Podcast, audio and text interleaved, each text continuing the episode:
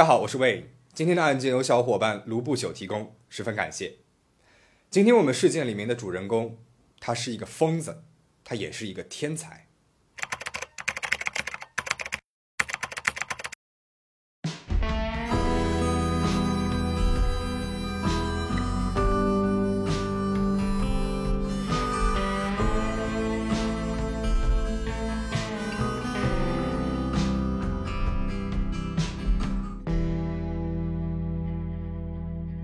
彼得·马德森于1971年出生于丹麦，他的父母是典型的老少配，父亲比母亲大了三十多岁。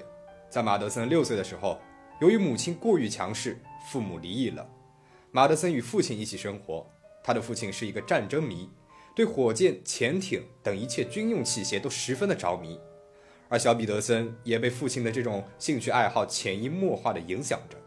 上小学的时候，彼得森就表现出了对火箭燃料。浓厚的兴趣，后来他开始学习工程学，甚至通过自学掌握了制造潜艇和火箭的知识。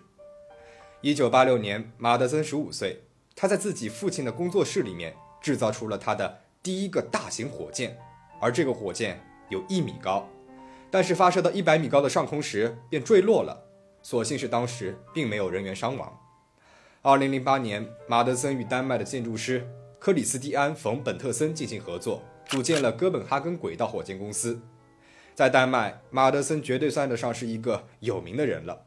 很多人对他自学成才的事迹非常着迷，他的面孔更是经常出现在电视和杂志报道当中。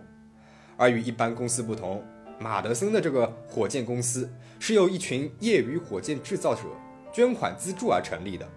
这些捐助者很多都是马德森的狂热粉丝，他们希望马德森能够制造出探空火箭。来实现载人太空旅行的愿望，而马德森也的确是一个十分有能力的人。二零零七年，他利用了募集来的资金，建造出了一艘四十吨的迷你潜艇，十七米长的鹦鹉螺号，这是世界上最大的私人建造的潜艇了。而这艘曾经轰动哥本哈根的潜艇，就是今天要讲述事件的案发现场。前面有提到，马德森经常出现在丹麦的电视、报纸上，很多新闻和传记工作者都在研究关于马德森冒险与发迹的故事。记者托马斯·德尤辛曾经在2014年为马德森撰写传记，他对《日德兰邮报》表示，马德森对上帝和所有人都感到非常的愤怒，他很难和别人相处，他有雄心壮志，也想按自己的方式来做每一件事儿。或许天才的标签和独特孤僻的个性。让马德森更加的富有话题性。来自瑞典的女记者金沃尔一直在争取马德森的采访机会。三十岁的金沃尔此前曾在朝鲜、南太平洋、乌干达和海地进行一线报道，是《纽约时报》、《卫报》等知名报刊的撰稿人。终于，经过几个月的努力，二零一七年八月初，金沃尔接到了马德森的电话。在电话当中，马德森一改之前的冷漠态度。他热情地邀请了金沃尔进行一次两个小时的海上航行采访，金沃尔欣然前往了。二零一七年八月十号晚上七点，金沃尔登上了 UC 三鹦鹉螺号。晚上八点半，一艘路过的船只拍下了金沃尔在潜艇的指挥塔里面的照片，他面带微笑，看上去很放松。到了九点左右，他给男朋友奥莱发了短信，马德森带了咖啡和饼干。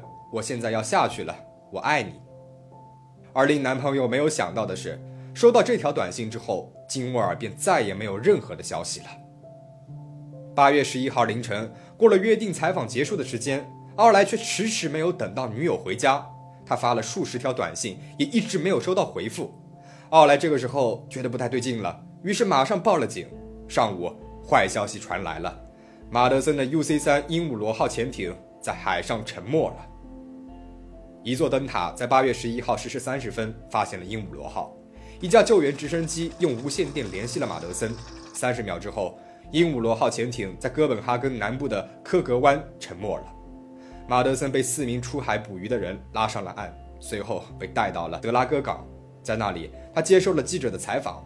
马德森冷静地面对镜头，他描述了潜艇沉没的最后时刻，并且将潜艇的沉没归咎于压载舱的突然失效。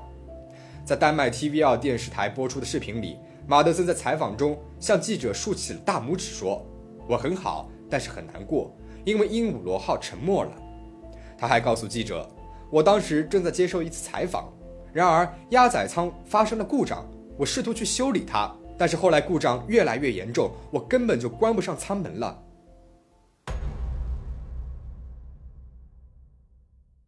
而对于金沃尔的去向，马德森却先后给出了三个不同的说法。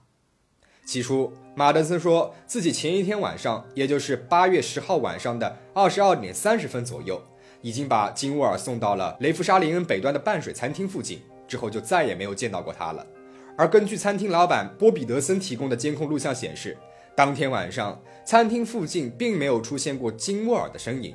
很明显，马德森在说谎。到了八月十二号，马德森在审讯当中又改了口。他告诉警方，金沃尔在潜水艇上遇到了意外。在采访的时候，金沃尔突然被潜艇上面七十公斤重的舱门意外地击中了头部。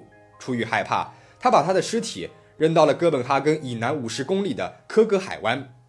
八月二十一号，一名自行车手在哥本哈根附近的海岸边发现了一部分女性尸体，而令人诧异的是，尸体并不完整。只有躯干，经过 DNA 的检测，这个躯干的主人正是金沃尔。警方迅速在附近海域寻找金沃尔剩下的身体组织，直到十月六号，潜水员才找到了他的头部和腿部，而这一部分的遗体和衣服被放在了装有金属球的袋子里面，显然是有人为了避免腐蚀上浮而故意放置的。尸检结果显示，金沃尔生前有被性侵的痕迹。他的私密部位和胸腔上都有刀伤，躯干上也被扎了数刀，而且尸体的情况与马德森的供述对不上。尸体的头颅并没有受到重击的痕迹。同时，警方此前也对鹦鹉螺号进行了封锁测试，在舱底他们发现了大量的血迹。通过对比，血迹的主人正是金沃尔。面对种种证据，马德森再次改变了他的说辞。称金沃尔在潜水艇上意外地吸入了一氧化碳，而他当时正在甲板上。等到发现的时候，金沃尔已经中毒身亡了。他由于害怕暴露，就肢解了尸体，并且扔进了海里。马德森三番五次的改变说辞，令警方十分怀疑。警方对他进行了指控。那么要知道，丹麦是出了名的富裕和安全，暴力、强奸案件都十分的少见。而金沃尔极其惨烈的死状，受到了丹麦媒体的密集报道。以及丹麦民众的热切关注，在对马德森进行审判的前一天晚上，哥本哈根市法院外就排起了长队，很多人希望第二天早上能够在法庭上面占到有限的旁听席位。审判团队由一个三人小组组成，检察官提供的证据显示，马德森的电脑硬盘里面存有一些残酷虐杀、肢解尸体的影片，并且在他的手机备份档案当中发现。马德森曾经在八月十号，也就是金沃尔登船前不久，观看了一段极其残忍的女性被杀害的视频。同时，检察官对马德森手机当中已经删除的短信进行了数据恢复。短信的内容显示，他曾经邀请了另外其他三名女性登船同游，但是都被拒绝了。他还告诉一位朋友，他策划了一场完美的谋杀，并且将谋杀称之为极大的乐趣。根据这些证据以及马德森反复无常的证词，检察官认为马德森可能有某种心理变态倾向的精神病症状。检察官说，在金沃尔登船后不久，马德森就用绳索绑住了金沃尔，并且对他进行了残暴的性侵、性虐待，随后用刀割喉，把他分尸抛弃。害怕东窗事发，马德森亲手破坏了自己建造的鹦鹉螺号，最终是导致了鹦鹉螺号沉船。法庭马上下令对马德森进行了精神病学评估，结果显示他是一个自恋的精神病患者，缺乏同情心。鉴于所有的证据，法院得出结论：马德森谋杀金沃尔罪名成立。主审法官安内特伯克说道：“由于丹麦没有死刑，一般的杀人罪犯呢也只会被判十六年监禁，而马德森被判处了终身监禁，这已经是丹麦最严重的刑罚了。”在被问到为何要肢解尸体时，马德森的态度非常的冷漠。他表示尸体不值得尊重。在被问到杀人时的心境时，他生气地说：“不知道。”当主审法官宣判判决结果时，马德森一动不动地坐着，他脸上微微泛红。他在黑色 T 恤外面还穿了一件黑色的运动夹克和浅灰色的裤子，没有戴眼镜，盯着防守队员的桌子，若有所思。年轻的生命就这样消失了。原本金沃尔即将和男朋友搬到中国北京生活，这是他离开之前的最后一篇要写的故事，却再也无法完成了。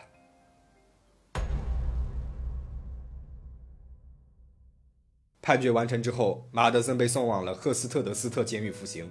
时间来到了二零二零年，也就是今年，就是在上一个月，当这个案件逐渐的淡出了人们的视野时，彼得·马德森的名字又再一次的出现在了丹麦的各大报纸头条。他越狱了。赫斯特德斯特监狱是丹麦安保系数最高的监狱了，里面关押着一百六十一名重刑犯，其中有很多都是精神病患者。